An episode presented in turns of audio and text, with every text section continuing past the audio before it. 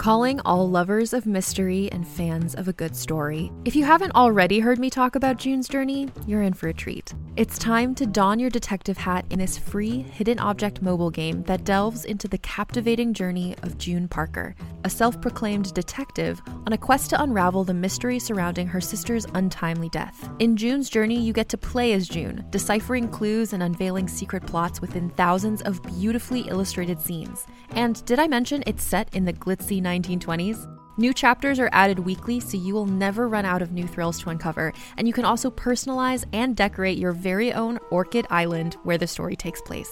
How sharp are your detective skills? Find out when you download June's Journey on your Android or iOS device, or play online via Facebook Games. Your detective journey awaits.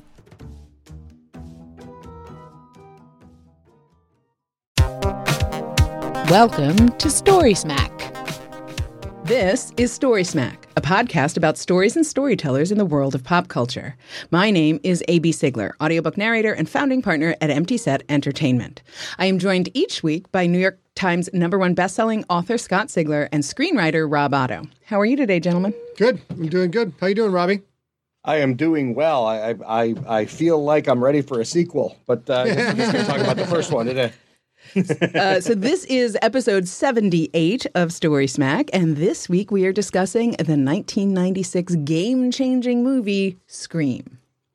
Uh, Scott, can you give us Yes. the movie guy synopsis? A year after her mother's death, Sidney Prescott and her friends started experiencing some strange phone calls. They later learned the calls were coming from a crazed serial killer in a white faced mask and a large black robe.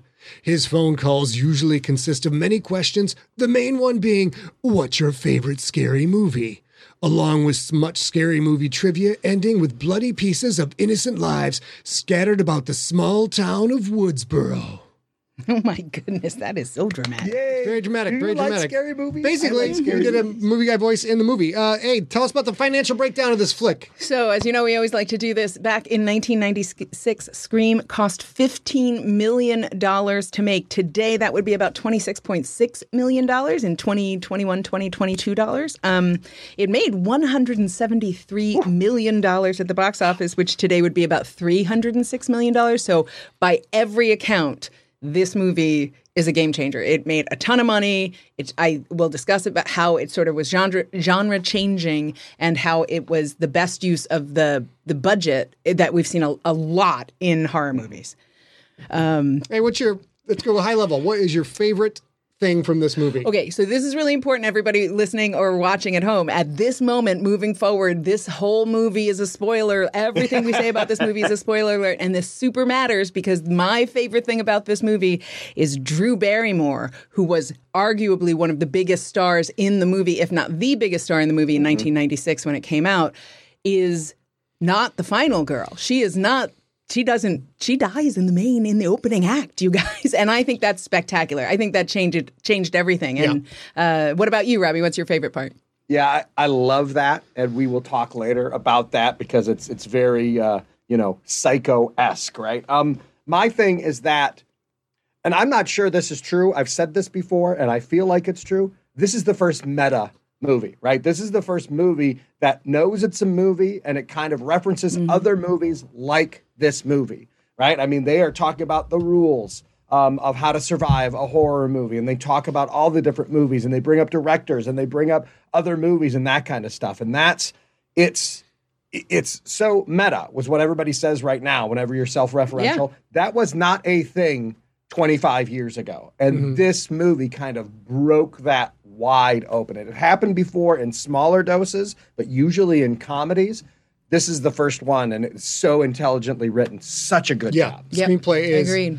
I have two favorite things. Number one, of course, is the screenplay itself, which we're going to talk about, and the brilliance of stepping outside of the format, looking at the format, taking that knowledge, going back into the movie, as mm-hmm. Rob just described it, being very meta, which was a far as I know, I've never seen anything like it in a movie before. It's been copied many times. Second favorite thing was having watched basically every slasher flick that has ever been made up until that point, uh, the amount of uh, nutshot noises that the killer makes. You know, What? when you when you are Freddy, Freddy Krueger, Jason Voorhees, Michael Myers, they never get hit in the nuts with a beer and go, wait, oh, oh, smacked in the door. They're like, ah, gee." the Foley guy had a blast. The killer takes an enormous amount of damage. He's smacked in the face with doors. He has windows closed on him. He's hit with beer bottles. He gets kicked in the chest, kicked in the nuts, and it just. Mm-hmm. And every time he oosh, oofus, He makes an oof noise. He does. That was not true. Shannon. that was also something that had never been done in slasher flicks before. yeah. Michael Myers went down a couple times. Freddie might have screamed a couple times, but you never heard anybody go, "Oh, my arches!" You know, you never heard Yeah, that. I know, and that's a really good point because there's a moment where a killer, of course, every great uh, slasher movie killer has a reason that they are damaged, but once they become damaged, they sort of become impermeable and superpowered, and that's I had never thought about that, but that's Not totally true. case. Yes, It's funny, Scott. When you said there were two things you liked about this, I thought you were going to say Rose McGowan's nipples when she walked into the garage because those. Okay, those but why was they? Were they only in that scene? Why were they only in that one scene? it was cold that day. I don't know. It was They cold in that garage, cameo- you guys. It was cold in that garage. Made a cameo appearance, and honestly, they should have had their own line in the credits because that was uh, everybody knew who Rose McGowan was after that Yes. green shirt. Let me tell you. Yes, uh, Jen Sherwood, the killer's got nards for sure. Are you ready to get into the actors on this? Ben? Yeah, I, I did want to say um, that, yeah, we are reviewing Scream in particular today because next week's what is ostensibly Scream 5 comes out. They have chosen not to call it Scream 5. I wonder if that's a Wes Craven sort of tribute. Um, but they it's the next Scream comes out, uh, I think it's the 14th of January. So that's why we're doing this. So we're going to start talking about the cast and crew. I'm going to start talking about Kevin Williamson. Kevin Williamson is the screenwriter for this. This is Kevin Williamson, if you're watching, that you see on the screen now. He uh, got this idea partly ins- inspired to write Scream after watching a late night TV documentary about a killer known as. Um, the Gainesville Ra- uh, Gaines, Gainesville Ripper. His name was Danny Rolling, and he watched a documentary about that and kind of got the idea. He went to Palm Springs. It took him three days to write the first uh, version of this screenplay. Freaking days. Come Three on. days. Yeah, it's amazing. Um, it's interesting because um, Kevin Williamson, g- I guess, goes on from here to um, become. I don't know w- what I'll call the John Hughes for this teen horror genre. Like he does so many. He he does. I know what you did in that last summer, teaching Mrs. Tingle, The Faculty. He does then go on to uh, to run Dawson's Creek, right? Dawson's Creek, which I'm not sure is horror because I've never seen, but, in my mind, I Some feel like people are very horrified by that show. So that's, uh, I think it fits right in. he um he uh, listened to the soundtrack for Halloween during the weekend that he was writing this movie in Pa- this script in Palm Springs, and he cites Halloween. The original Hall- Halloween is his all-time favorite movie. So, you can sort of see he was always led into the genre. He was always a horror fan, that kind of thing. Um, the script did spray. Um, blossom into a bidding war. The bidding war for the script went on um, between all the houses in Hollywood until Williamson ultimately accepted Dimension Films' $400,000 offer to buy the screenplay, which, looking back on what that did for Kevin Williamson and the genre of teen horror uh, thrillers, is Do you- is, is, you- is a pretty off the top of your good head. money. How much is that in today's money? I don't have it off the top of my head, but um, I'm going to guess a billion dollars. Fifteen. It's it's, it's like it's like times times seventy one point seven five. So still, it's so today today Almost, it'll be yeah, almost over like million. 1 point, 1.2 million. Yeah, Yeah. Something along those lines. But It's you pretty there's close to that. there's a, a good reason for that. You know that it like as someone who writes screenplays and Rob writes them too, and it just people who watch movies. The the brilliance of this this screenplay is Mm-hmm. is absolutely off the charts, and I think that uh, when they Dimension Films read this script, they knew right away. Everybody, and I'm going to guess. Wes Craven, we'll talk about in a second, probably read the script and like, I'm in, just well done. And I'm one in. of the things I find about this and most of Kevin Williamson's successes is that he understands inherently how to make a less expensive movie. Yes, there are special effects in this movie, but there's not a ton. There's not a, ever a ton of very few. CGI. There's not ever a ton of complicated props like for missing limbs or missing eyes or things like that. Sometimes, but not a lot. And um, I think you know he started as an actor. He studied acting and he moved to Hollywood. He has a handful of bit parts, but literally like couldn't get work as an actor and took a took a screenwriting class. And the screenplay that came out of that was Teaching Mrs. Tingle, which eventually got made into a movie as well. So I wonder if he comes at it from an actor's perspective and like, and knows his genre really well. But he comes he comes at it from so many perspectives. The the production cost perspective, th- this budget went to the big stars. Mm-hmm. It's it's a normal it's a normal Foley stage set. They may have found some live locations to shoot them in. There's really nothing going on in this that requires any crazy special effects. No, Right, not at all. And it this movie would have cost next to nothing to make if it wasn't for the star power in it. So I think that's part of the screenplay too. and the too. star director, maybe. and the star the star Yes. directors. Yes. I, talking I about would like Craven. to point out that anyone that knows math is yelling at me right now because it's really closer to seven hundred thousand, not one point two million. So let me let me correct that. Fortunately- also, yeah. Um, and the other thing about uh, Kevin Williamson and the idea of the script was that uh, I completely lost my train of thought. So it was, but trust me, it was an excellent point. If it comes back, let me know. I was wrong. Wes Craven actually wanted to get away from directing gore.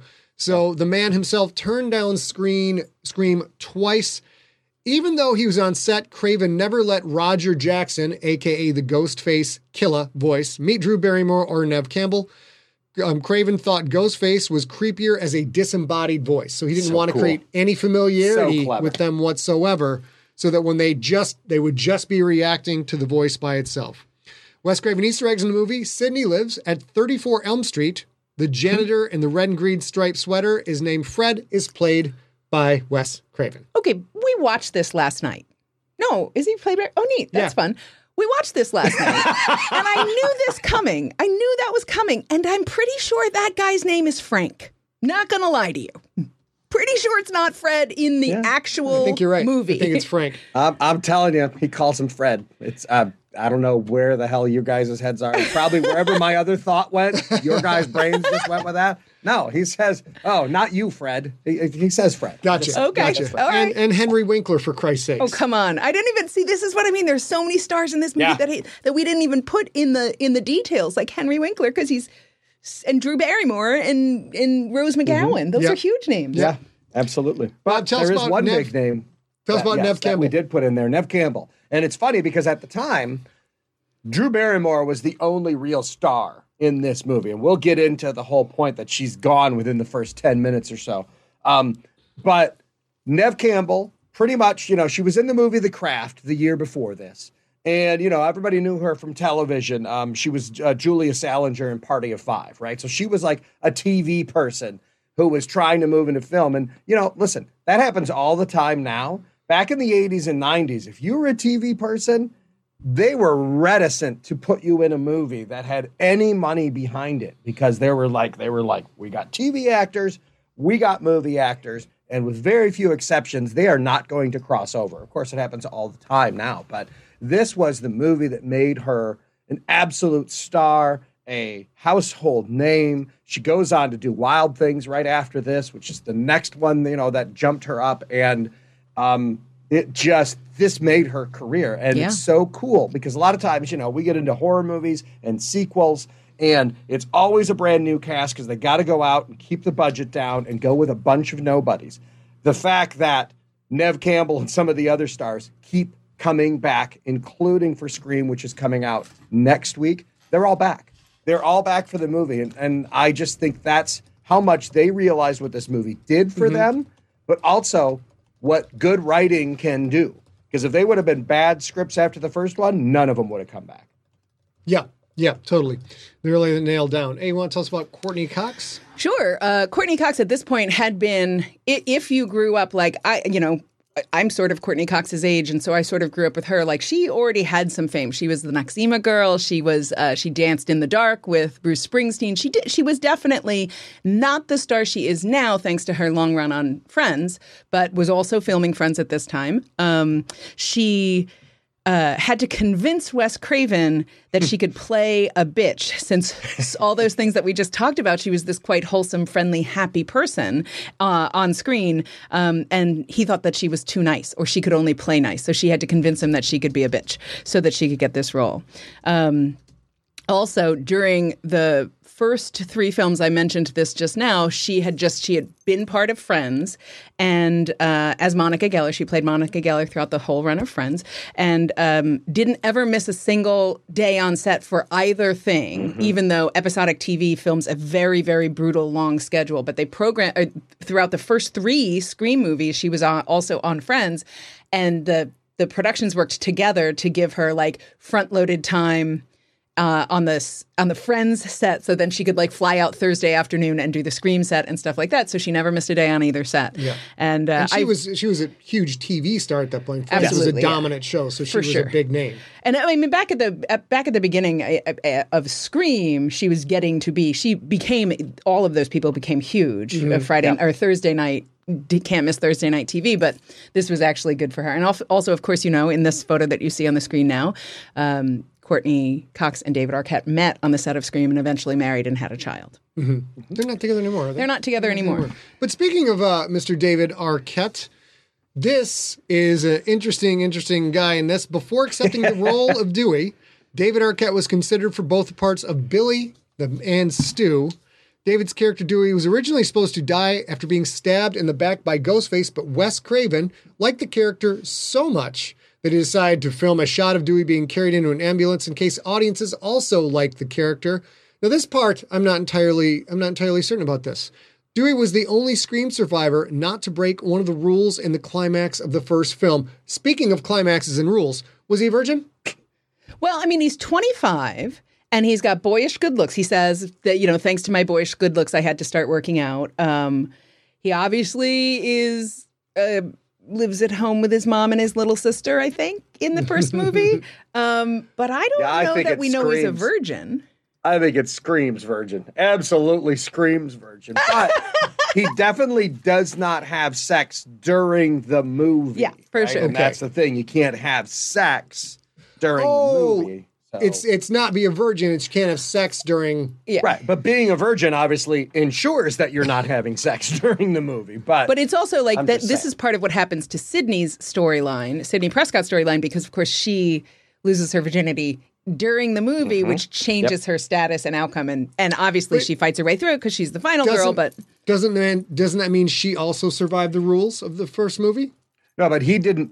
They broke rules and still survived. yeah, he didn't. he didn't break, rules. any of the rules. He that's, didn't that's break the any of the rules. Right. Right. So if this were a standard horror movie of the day, he, in theory, would have been the only one to survive. He Ah. would have been the final girl because he didn't break any of the Not rules. break rules. Okay, gotcha. Everybody All else has seen at least drinking or screwing or something. Now, Rob, now we've got the three uh, the three bros who kind of uh, really made this movie. Everybody else is playing straight parts for the most part, and these guys got to be the the dramatic and comic relief. Matthew Lillard, Skeet, Skeet Ulrich, and Jamie Kennedy. Yeah, and it's uh, it's so cool, and and it's just as A said. You go back and look back now. At the time, there were a bunch of nobodies in this movie, but now you go back and look, and it's just like there's a bunch of everybody's Yeah. in this movie. You recognize pretty much everybody, and it's odd because um, you know Lillard and Jamie Kennedy went on to have at least decent careers. Skeet Ulrich is the one that everybody thought was going to be the breakout star, right? Good looking dude, good actor, right? He has that Johnny Depp vibe. I mean, that's part of the reason he got cast because they kind of made him, even with his hair, look like Johnny Depp did in Nightmare on Elm Street. That was supposed to kind of be, you know, a little, a little another little nod to Wes Craven, right?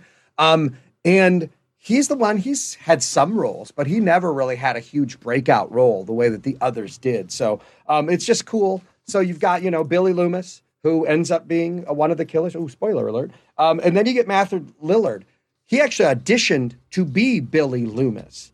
And essentially, they kind of looked at him and go, You're just too goofy. You, you don't, I can't see you making out uh, with Neve Campbell's character the whole movie. So, no, but why don't you come back and try out, um, you know, for even if you're not going to be Billy, maybe you can be his best friend, Stu, right? The ironic part of that is after this movie, Matthew Lillard and Neve Campbell dated for a while. So he did get to make out with Neve Campbell. And It worked out just Screw fine." you guys. Screw you guys. I right? also love. Um, I'm sorry. Go ahead.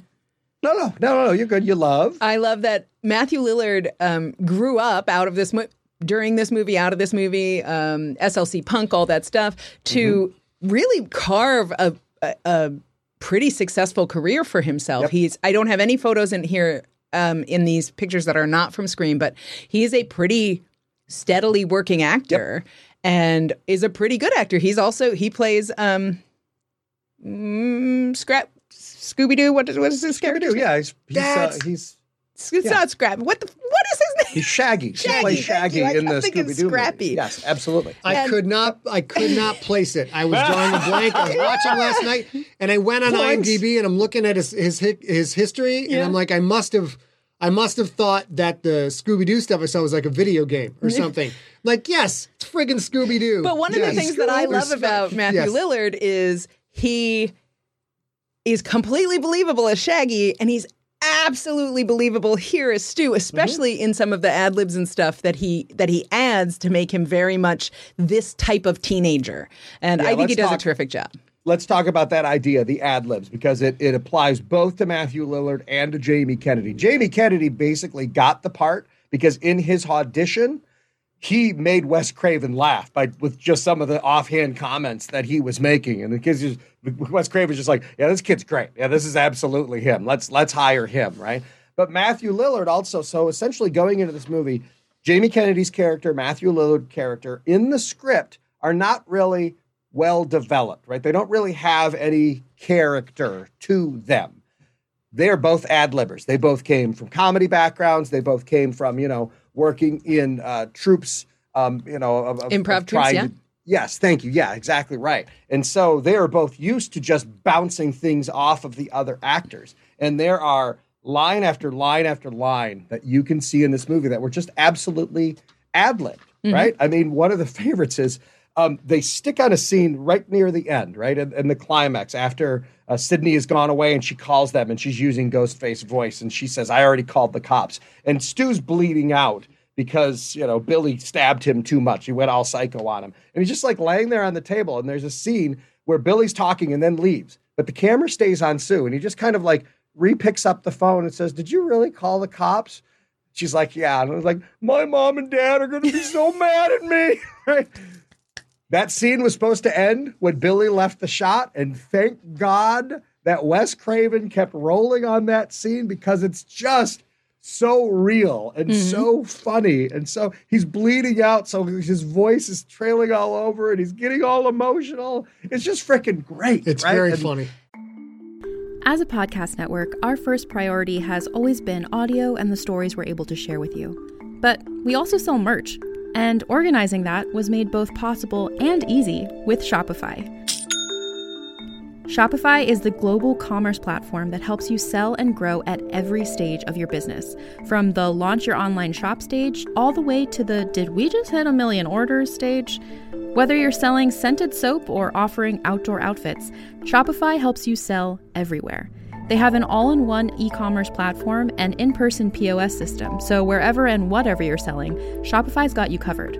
With the internet's best converting checkout, 36% better on average compared to other leading commerce platforms, Shopify helps you turn browsers into buyers. Shopify has allowed us to share something tangible with the podcast community we've built here, selling our beanies, sweatshirts, and mugs to fans of our shows without taking up too much time from all the other work we do to bring you even more great content. And it's not just us. Shopify powers 10% of all e commerce in the US. Shopify is also the global force behind Allbirds, Rothy's, and Brooklinen, and millions of other entrepreneurs of every size across 175 countries. Because businesses that grow, grow with Shopify.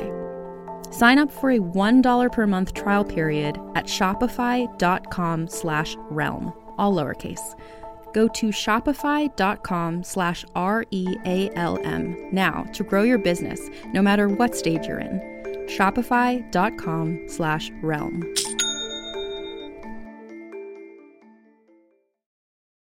Hey there, it's Rachel Ballinger, and I am thrilled to invite you to Rachel Uncensored, my podcast where I get real with my friends and celebrity guests, where we talk about all sorts of topics. From personal stories to hot button issues, we cover it all. New episodes drop every Wednesday, so make sure you tune in on Apple Podcasts, Spotify, or wherever you listen to podcasts. Trust me, you won't want to miss out on the fun and candid conversations we have here on Rachel Uncensored. those those two guys especially, and, and maybe this is why Skeet Ulrich didn't have a, a bigger, better career like Jamie Kennedy did or like Matthew Lillard did. Hey, Andy. Because they're just they're they're just good at what they do. And listen, as a as a psycho and the quote unquote caring boyfriend, Skeet Ulrich does a great job playing Billy Loomis. Yep. I mean, you know, you you think it's him, then you don't think it's him, and this is exactly what Sidney is going through. Is it him? Is it not him? It can't Right. possibly be him. Oh crap, it's him. We think the same thing because of the great performance by Skeet Ulrich, but he just wasn't able to continue that on, and both Lillard and Kennedy were able to. And I agree with you. And I think specifically one of the things that um, Jamie Kennedy and Matthew Lillard bring to this, among other things, of course, is, is their ability to create um, humanity around their character. And I think they do that from some of those little improv notes. Um, we talked about, uh, Scott talks about a lot in the movie Predator. One of the things that you get is each of the characters, when you meet them, has a little bit of a character tic, like the guy who shaves his face with the safety razor removed, kind of thing. Just a that reminds you this is a human being. And I think you get that with the um, the personal notes, and and some of them were surely scripted. Obviously, Jamie Kennedy's character is not all improv, and that's so well Right. written. But and we all knew that nerd. We all knew that nerd. I was that nerd who worked at Yeah, some of Blockbuster us, Video. I think all of us were that nerd. yeah, I was. Hey, you I know, was in the nerd. second sequel, uh, this happens. And, uh, oh, no, you're wrong about that, mister. But that said, some of those little bitty personal improv things that created a character around a, humanity around the character in the script is part of the reason I think that they have a lasting impression and add to the to the drama because literally that scene you just described with Matthew Lillard in the scene that comes right before that when Matthew Lillard's character Stu is dying, uh, he's weak, he's bleeding out. He's he's literally saying like, "Dude, I think I'm bleeding out." And then the script comes back and snaps back into place, and he almost kills. He's he he chokes and almost kills Sidney, which that human being couldn't do at that moment in that human being's life, bleeding out. But you don't care at all but when he gets back on the phone and he's funny and Stu again, you know. And I think that was, is a big reason that the movie kind of works. Um, honestly, right before he does that mom and dad line, when Billy leaves the scene, he throws the phone and it hits it hits Stu right in the back of the head. And he just this is totally something, Scott. You and I could have possibly had this conversation at some point. He just leans back and goes, Hit me with the phone, dick. just like like yes. That's what you would say when Yeah. you're a teenager and somebody hits you in the head with a phone. Right? so real. And there's there's no way that line was scripted. No Right, way. No. right, Just right, right, great. right. Just he, yeah, great. uh, Lillard totally stole. He stole the show in almost Yeah. all of his scenes. He was al- almost almost too much in a lot of his scenes because he mm-hmm. was just so effortlessly over the top good that it made the people who are playing the straight roles look like they were not very good actors and actresses. Except It that the kind of is movie's a- so over the top. I think if he does, there's a great movie called SLC Punk, and I think he's great in it. And I think you see some of what Scott's saying in that movie where he's so always on. You know, we also see this in later when the new, like the Apatow movies start, the whole genre of the Apatow movies, and you see that. And you see that with Seth Rogen movies as well. There's a sort of a lovable loser character who always mm-hmm. punches up and always wins, kind of. And mm-hmm. that's the sort of thing that I think Matthew Lillard and Jamie Kennedy are doing. But because the rest of the movie is just so absurd, it's this giant, big, bloody, crazy thing that it sort of works and it sort of he tethers it to the earth kind of a little bit. I know that's probably too dramatic of a phrase to say for Scream, but it sort of does. It gives gives all the blood a, a, a place to land. Now we will uh, go over something we love to go over in these movies: the who could have been, the also rans, the people who could have been in it. Joaquin Phoenix turned down the role of Billy Loomis. Elizabeth Berkley auditioned for the role of Gale Weathers, but was immediately turned down due to the backlash she received from Showgirls. Yeah. That's crazy. Yeah, That's, I mean, uh, unfortunately, that wasn't all her. It, she didn't do a great job in the role, but they also way overhyped that movie. Yes. because Paul Verhoeven thought he was going to be the next. I don't know who, but somebody that did not. Now, this know. is one I would love to Uh, see. honestly, just the scene of them having sex in the pool was enough that she should never have worked again. So I mean, I mean, I, I, listen, I've had some wild women. I've never seen anybody have an epileptic seizure like that when we were in the middle of the coitus. Okay, so I'm just saying that's that should have been it for her right there. well, you know what? Just find her, ask her out. Maybe you can make that happen. Uh, Brooke She is Shields. from Michigan. I'll just point yeah, that she out. is Michigan girl. That's why we were familiar with her. Brooke Shields and Janeane Garofalo were considered for Gale Weathers. I think Janeane Garofalo should not have been anywhere near that role. That would not have worked. But I think Brooke Shields would have worked very good in that. Uh, so we Janeane talked. Garofalo was actually, I think she was actually offered the role, right? Okay. I mean, that was one of their first choices. That's the kind of person they were going through, the smarmy, smart ass, and and can play a bitch, right? Yep. Because a lot of people just think that's Janeane Garofalo's basic setting. Um, but it, it, so this is another one. We've said this before. Imagine some of the names Scott's saying if they were in the cast rather than the people that were in there. That I don't think this is a better movie with a different cast. Yeah. I mean, the, the cast was just, just even down to you know stuff like Henry Winkler. Yeah. right? I mean, that's just the, the the cast is so good in this movie. Um, we talked earlier about Drew Barrymore uh, in the beginning of the movie, and and agreed. I agree with Robbie that Drew Barrymore was the marquee star here. She was actually offered the role of Sidney Prescott at first, which of course we know went to Neve Campbell. And if this is true, Drew Barrymore is the one who's like, no, no, no, no, no. Let me play Casey. Let me play Casey because no one will expect that I'll die in the first five minutes of the film. And it will show that the whole movie will be different. I don't care how it happened because that's actually true. But I love it a little bit more if it was Drew Barrymore's idea. Because at the time she was not only a star, she's also a Barrymore. Like it's she could have done anything she Yeah. wanted. And to have her do that, I like that.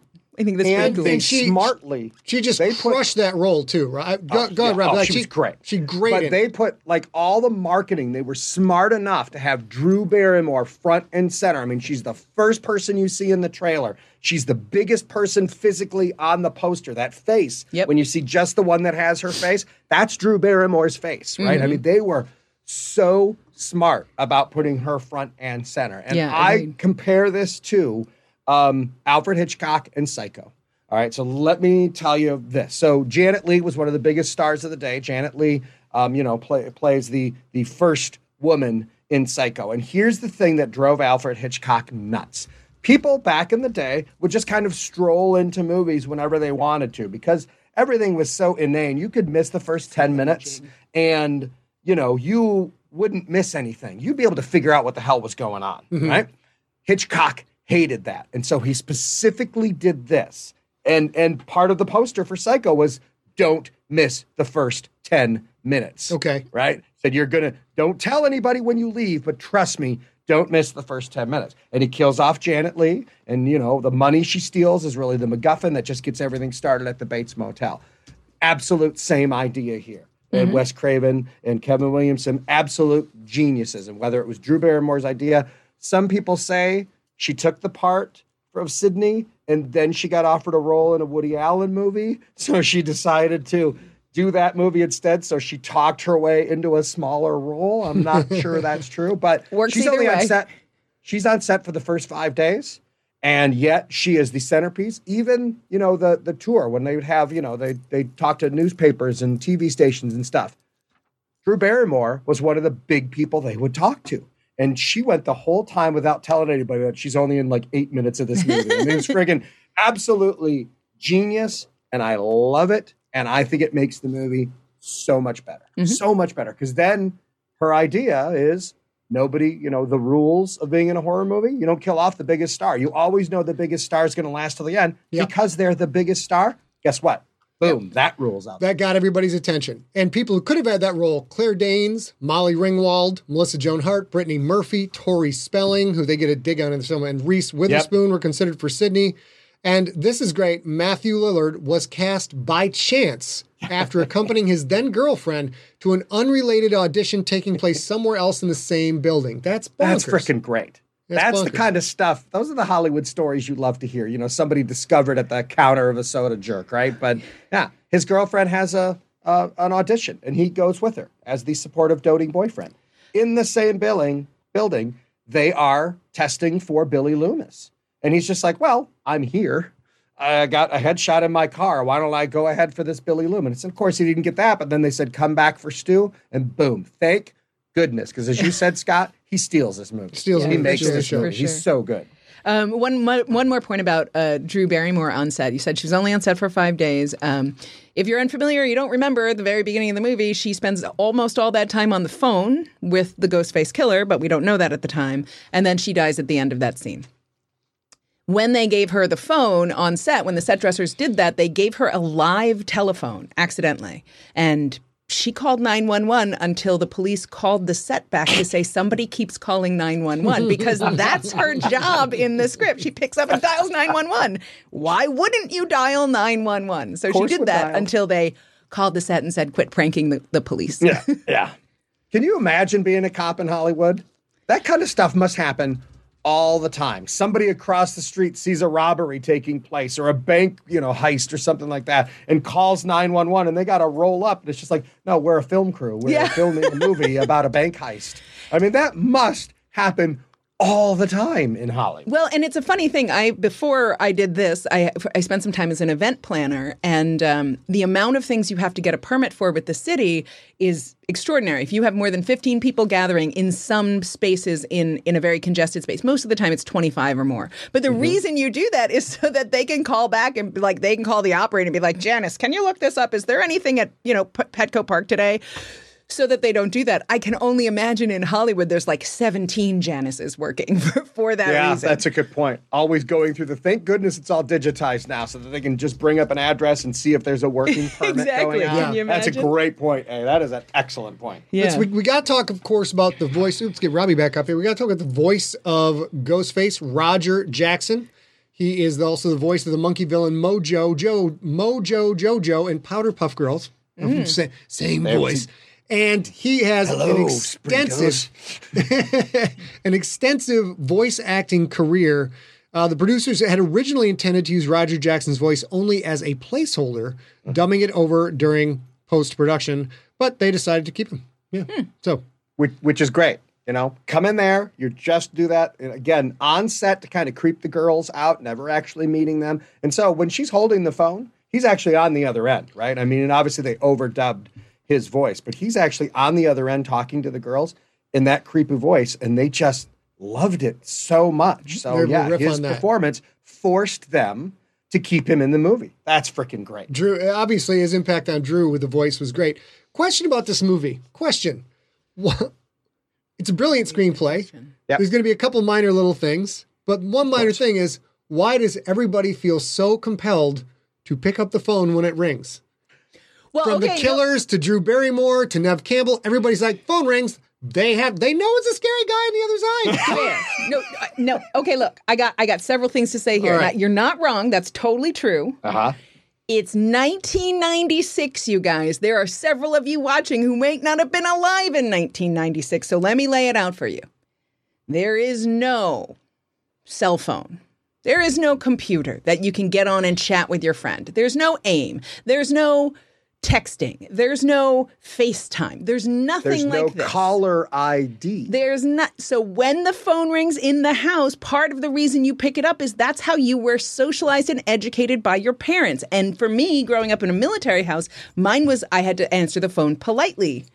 So that's why a big reason why is that's just who we were back then. And now, gosh, if you call me, I'm going to wait for the phone to stop ringing and text you to ask what you need. That's me personally.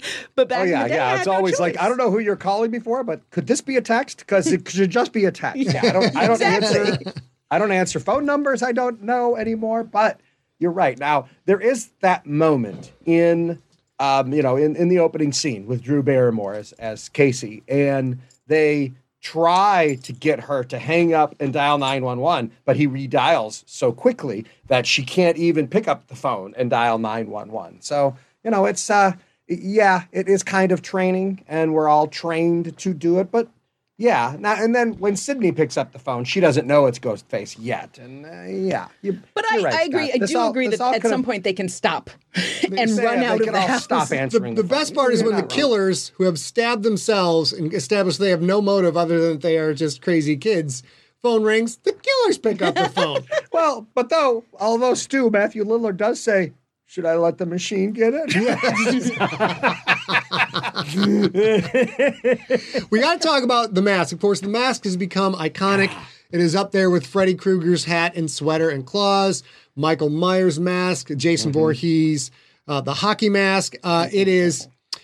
When they made this, the production team had a lot of sketches and ideas for the killer's mask, but nothing worked. Then, on a location scout, a producer saw the quote peanut eyed ghost end quote mask, and everyone loved it.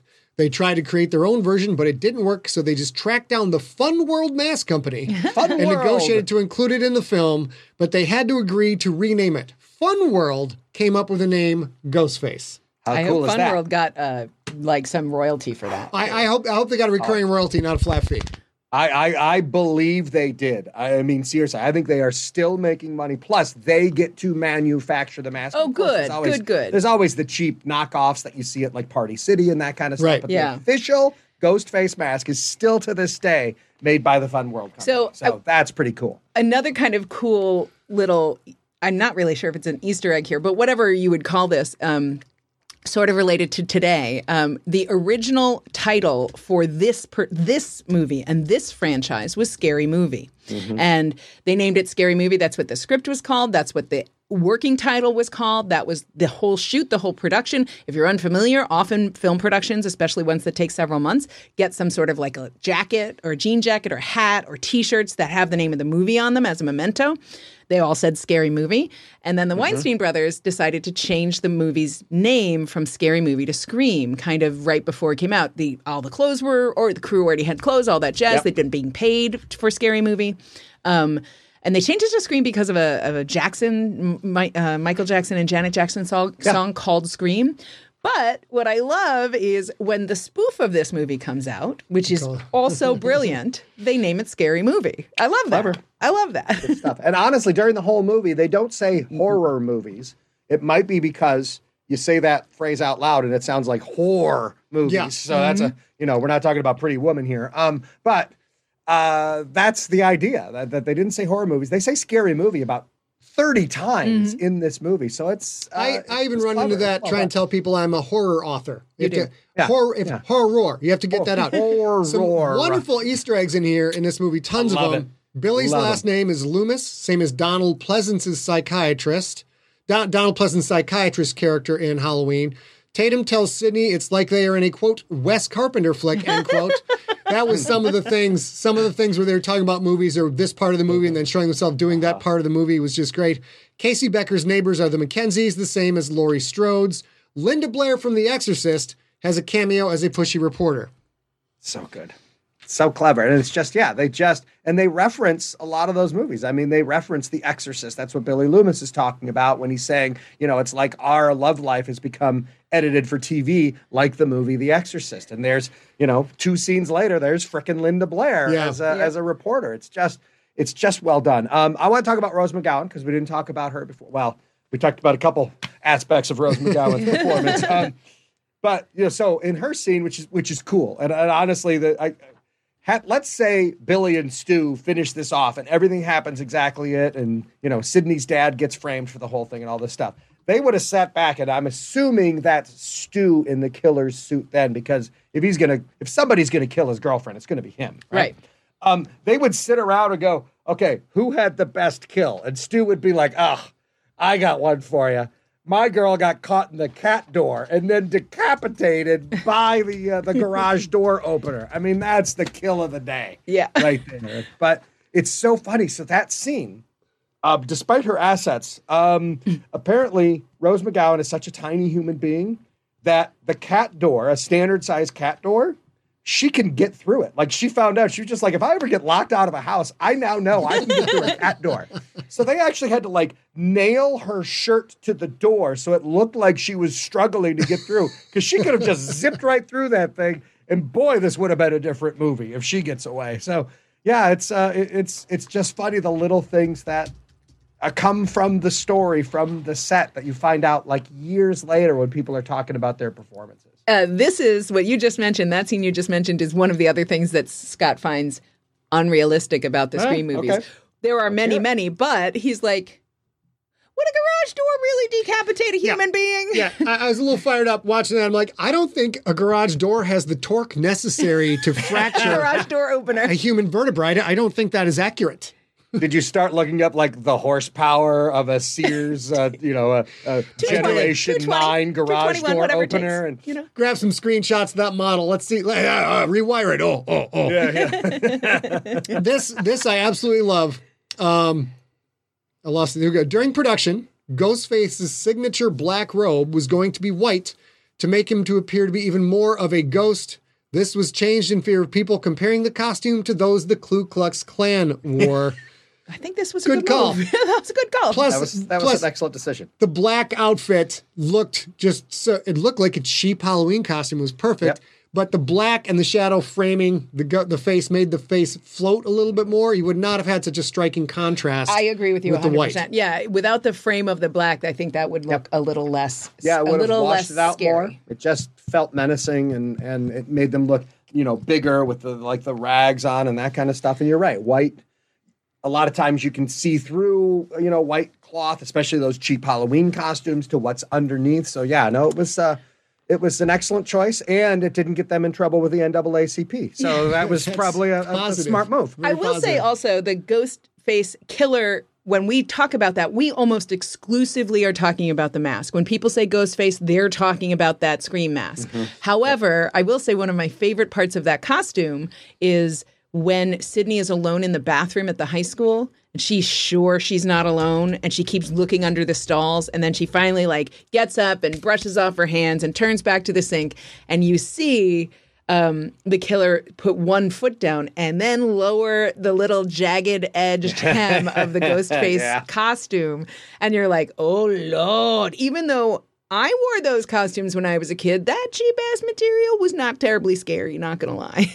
Not at all. Let's talk about the boots for a minute because I think this is another, and, and this is, I imagine this is more Wes Craven than Kevin Williamson, right? But but it is written more as a mystery than a horror movie. I mean, yes, there are killings. There's 50 gallons of blood that they use on set. I mean, all that kind of stuff. But the idea is, who the hell is the killer, mm-hmm. right? And in a lot of these horror movies, the killer comes out and identifies themselves right away. You don't have to guess who the killer is. You know who the killer is right from the beginning. But that scene, I remember, I specifically remember when I saw this for the first time. You see the boots come down. And uh, a little earlier than that, the, the Ghostface killer says, um, you know, something about wiping you off my boots or, or something like that, right? So it's just the boots.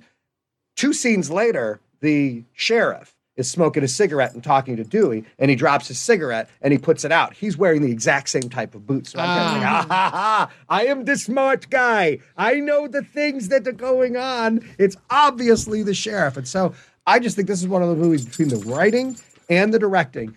They tried to throw in as many red herrings as possible. And honestly, at different points of the movie, you think it might be Randy, you think it might be Dewey, right? I mean, there's there's all these reasons, and people, you know, start saying, "Well, it's the millennium. You don't you don't really need a reason to be a psycho right now." So And that- that was- it's just it's just well done. that was one of the things that they not only turned it on its head, they they they took the trope, they turned it on its head. They openly talk about how it's so meta on a third or fourth level that the killers are saying it's because we don't have a motive Yep. that we no one is going to suspect us if we are wounded. It gets really deep, and that that was uh that was pretty pretty cool. All that meta stuff Clever. going on. really well written, really smart. And then and then they throw so much information at you that it must be Billy Loomis. Like everybody believes it must be Billy Loomis. That there's like, well, there's no way it's going to be freaking Billy Loomis because that would be so obvious. And then boom, they hit you with it. Oh, clever, clever. Uh, Citizen Gold in the chat room. Thank you from Mount Fitzroy and OJ from way back. Started with EarthCore and manually copying the file from an RSS downloader to the media player for the walk to work. Glad you enjoyed that, sir, and I hope you enjoyed Mount Fitzroy even as much. This was crazy about Scream to me. So we watched it again last night. It's a basically a comedy with blood in a way. It's a comedy mystery. It is Scooby Doo in a way, just a little bit more blood you know but there's there's very little in the way of really gruesome deaths. There's some sliced throats there's some stabbing but there's you know there's hints at entrails and drew mm-hmm, barrymore mm-hmm. but the insides become the outsides or you know cut off heads cut off limbs the stuff that made saw the saw series so utterly mm-hmm. gruesome none of that is in scream. It's a rather pedestrian slasher flick. The film was originally given an NC 17 rating for being too gruesome. And you think about what we watch now, you go back and like that is too gruesome. Yeah, Craven refused to cut anything, but eventually the movie was edited and resubmitted to the studio nine times before it was given an R rating. So I could be wrong. I don't know Nine what they cut out of it. Well, but here's well, and it could just be. I mean, the MPAA is a little bit of a crazy business anyway. So, But it could have been be- like entrails, right? It- That absolutely, and it could have just been Wes Craven Casey. coming back a million times and them saying like, "Fine, just fine, just cut out this one bit of blood, and then you'll be fine," which they are historically known for doing. I will say, um, the uh, one of the things that I find interesting is I think that there we, we've talked it several times that there are other sort of I don't know what to call them other than sort of game changing movies and. I agree with you that this isn't really a horror movie as much as it's it's a thriller, like a murder mystery. In the same way, bear with me, that Brick uh, by Rian Johnson is this sort of noir 40 skin put on a high school mini mystery sort of thing. And I think that they they both kind of take rules of, of a genre or engagement and and follow them. But then they mix it with another genre. Like so this is sort of a teen slasher movie, but it also follows the rules of all horror movies in a in like a meta like as you say, Robbie, a meta way. And I think that that um obviously could not work at all. And I'm sure we've all seen terrible movies we can't remember because it didn't work. But when it does work, it's amazing. I think. and it stands up, right? Just watching it again last night, it wasn't. I mean, again, there's always going to be little things, and Mm-hmm. yeah, you know, why why do you run up the stairs? That's just like the stupidest place to run. I mean, that kind of. right? They mentioned that, and then she actually does run up the stairs. yeah, stairs. she says it, then she runs up the stairs. Yeah, exactly. I did right. wanna say- but it holds up extremely, extremely well. Yeah, and I will say this as well. This is not exactly the best way it holds up, but there has there have been several court cases after Scream came out for disturbed human beings who went on a mini crime spree and stabbing spree who said they were trying to be cool like the ghost faced killer as part of their mm-hmm. defense. There were four of them. None of them, the movie defense didn't work for any of them. In in two of them, that was the pr- the prosecutor's pitch was well they were these kids were inspired by watching Scream. And uh, in two of those cases, the judge was like, "All right, get out of my courtroom with your bullshit. You can't mention the movie. Just can't mention wait, the movie." the, the kids were trying to be cool like the killer in Scream? I don't understand. Yeah. So, and in January 1988, 1998, sorry, 16 year old uh, Mario Padilla and his Padilla and his 14 year old cousin Samuel stabbed Mario's mother 45 times, killing her. The case became known as the Scream murder. Um, because under intense me- media scrutiny, the boys claimed they were inspired by Scream and Scream 2. The pair, pair confessed to needing money acquired from Gina's murder to fund their killing spree, which would include purchasing two ghost faced costumes as well as the same voice changer that was used in the movie. So when the trial started, their attorney brought this up and said, you know, they were influenced or whatever. And the judge was like, hang tight, going to my chambers, came back and was like, yeah, can't mention that movie at all in your in your defense. Not at all. Does it? It's not relevant. They didn't do that. They didn't purchase the ghost. Not relevant. So those children were convicted of being assholes um, and murderers. Oh, so they, they were they were the the children were trying to use we watched this movie it made us do this awful thing as their defense. Yes. I got it. Okay. uh, and Now, then which, that happened which is again. funny because Uh, you know Billy's line is uh, movies don't make people psycho.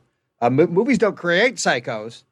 Movies make psychos more creative. So I mean that's kind of the defense. Like these kids are psychos. They're just using this as an excuse. And Which it is is such a- funny to say that the the you know the theme of Scream Two is exactly that, right? Yeah. The, the killers there wanted to put scary movies on trial so that it'd be this big media sensation. And then it's funny, kids go out there and kill people and try to do exactly the same thing. So Hmm. art imitating life or imitating art.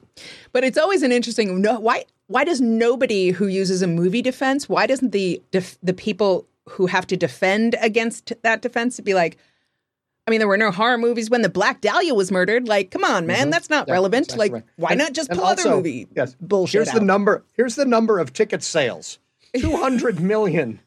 How many people murdered? Two. Okay. So I'm saying the odds are saying maybe the movie didn't exactly have anything to do That's with it. That's a great point, Robbie. One more, one more story from the set. Uh, this is one of those uh, "be careful what you what you ask Yeah. for" Yep. situations.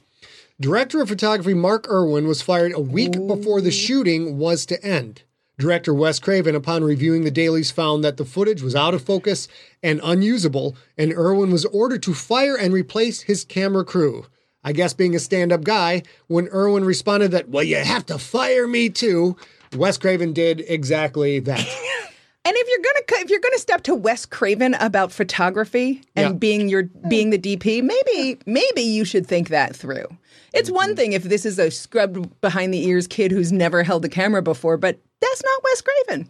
Yeah, Yeah. exactly right. Yeah. So, but yeah, so even even on something like this that managed to come in under budget, it probably went over time because obviously they had to reshoot that whole week's worth of stuff. Right, sure. Obviously, so um, but still managed to come in on budget and still obviously was so well received. Although one other quick story, this movie did not come out in Halloween of 1996. It came out in December. And this was the studio's idea. We've got all these high school kids who are out on holiday break and they're bored as heck with all the usual Christmas family movie stuff. Let's give them something else to watch.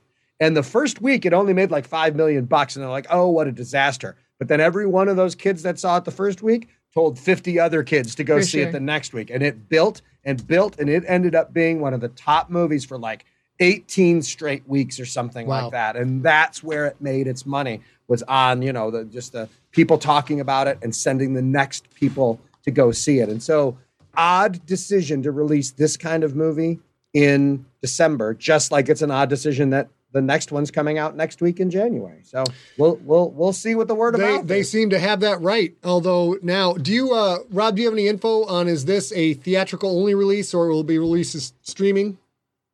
I believe it's theatrical only, although I have to admit I don't know for sure, but I believe it's theatrical only.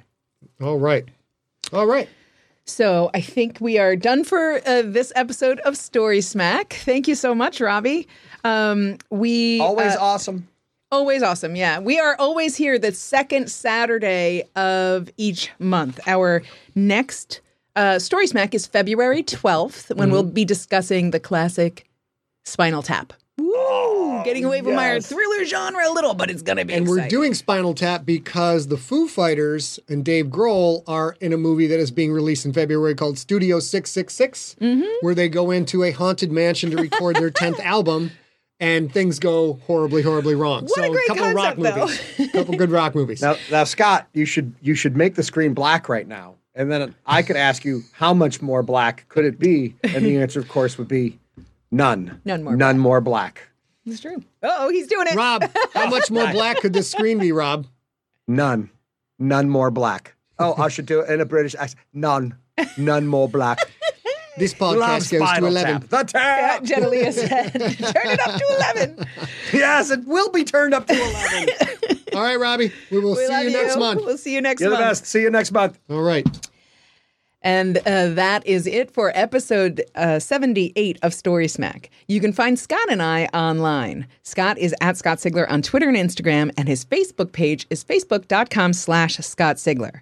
I'm at A Real Girl on Twitter and at a.real.girl on Instagram. And you can find us online at facebook.com slash storysmack. We live stream Story Smack every second Saturday of the month at facebook.com slash Scott Sigler, twitch.tv slash Scott Sigler, and youtube.com slash Scott Sigler. We hope that you subscribe and we hope that you enjoy Scott's books and more from Story Smack and Scott and I in Empty Set in the future. In addition to Story Smack, we do a once weekly live stream called Sigler in Place on Wednesdays at 6 p.m. wherever you are watching this. If you are just listening to this, same addresses. Twitch.tv slash Scott Sigler, Facebook.com slash Scott Sigler, and YouTube.com slash Scott Sigler. And of course, as I just mentioned, we also release once weekly an unabridged episode of a serialized novel of Scott's every week. You can get episodes free for ev- on free every Sunday via iTunes, Spotify, iHeartRadio, and more. Just go to scottsigler.com slash subscribe for links. All right, baby. And I think that's it. Okay. Until the next episode, when we turn it up to 11, we will talk to you all real, soon.